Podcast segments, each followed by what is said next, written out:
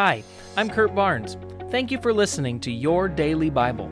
It's my prayer that you would be continually growing in your relationship with Jesus and that this podcast would be one of the many tools that the Holy Spirit is using in your life to bring about transformation. Don't forget to press the subscribe button and remember you can hear our full length sermons at scf.tv. Okay, today we are still in the book of Ephesians. We're going to be looking at Ephesians chapter 2. So let's start out by reading verses 1 through 10. As for you, you were dead in your transgressions and sins in which you used to live when you followed the ways of this world and the ruler of the kingdom of the air, the Spirit who is now at work in those who are disobedient. All of us also lived among them at one time gratifying the cravings of our flesh, and following its desires and thoughts. Like the rest, we were by nature deserving of wrath. But because of his great love for us, God, who is rich in mercy, made us alive with Christ, even when we were dead in our transgressions. It is by grace that you have been saved.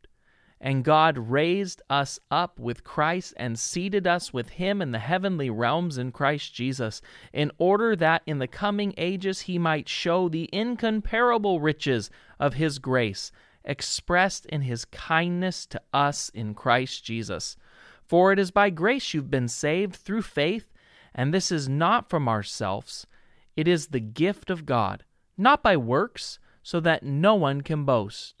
For we are God's handiwork, created in Christ Jesus to do good works, which God prepared in advance for us to do.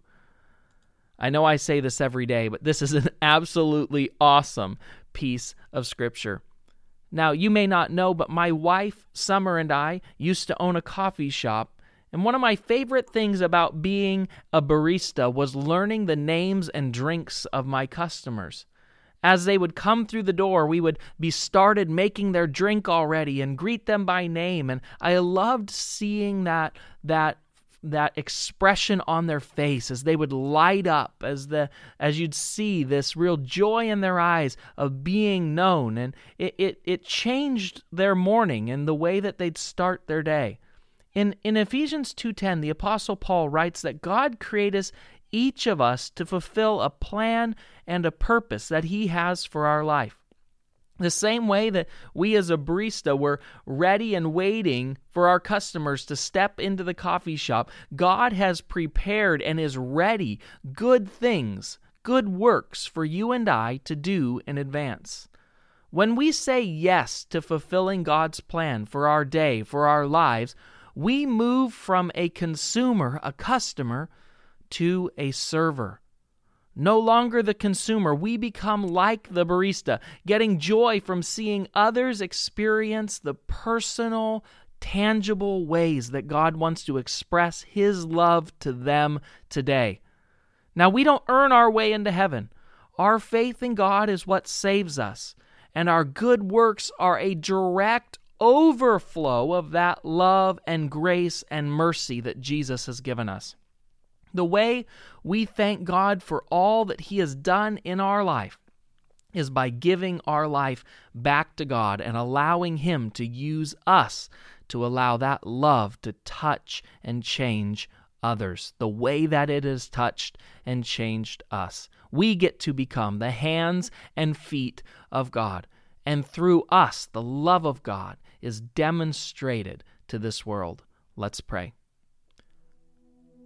Father, this is a wonderful truth that you loved us and that you sent your Son to be a servant to us. That Jesus, you sacrificed and served on our behalf and gave your life up for us. And so now, in response, Jesus, we want to give our life up for others, to serve and to use our gifts that you've given each and every one of us to serve people and help them to discover how much, God, you truly love them. Help us today to use our gifts, to use what you've placed in our life to help and love and care and serve for someone else. Thank you that you've planned good works for us to walk in today, and we willingly obey and walk into those things. In Jesus' name, amen.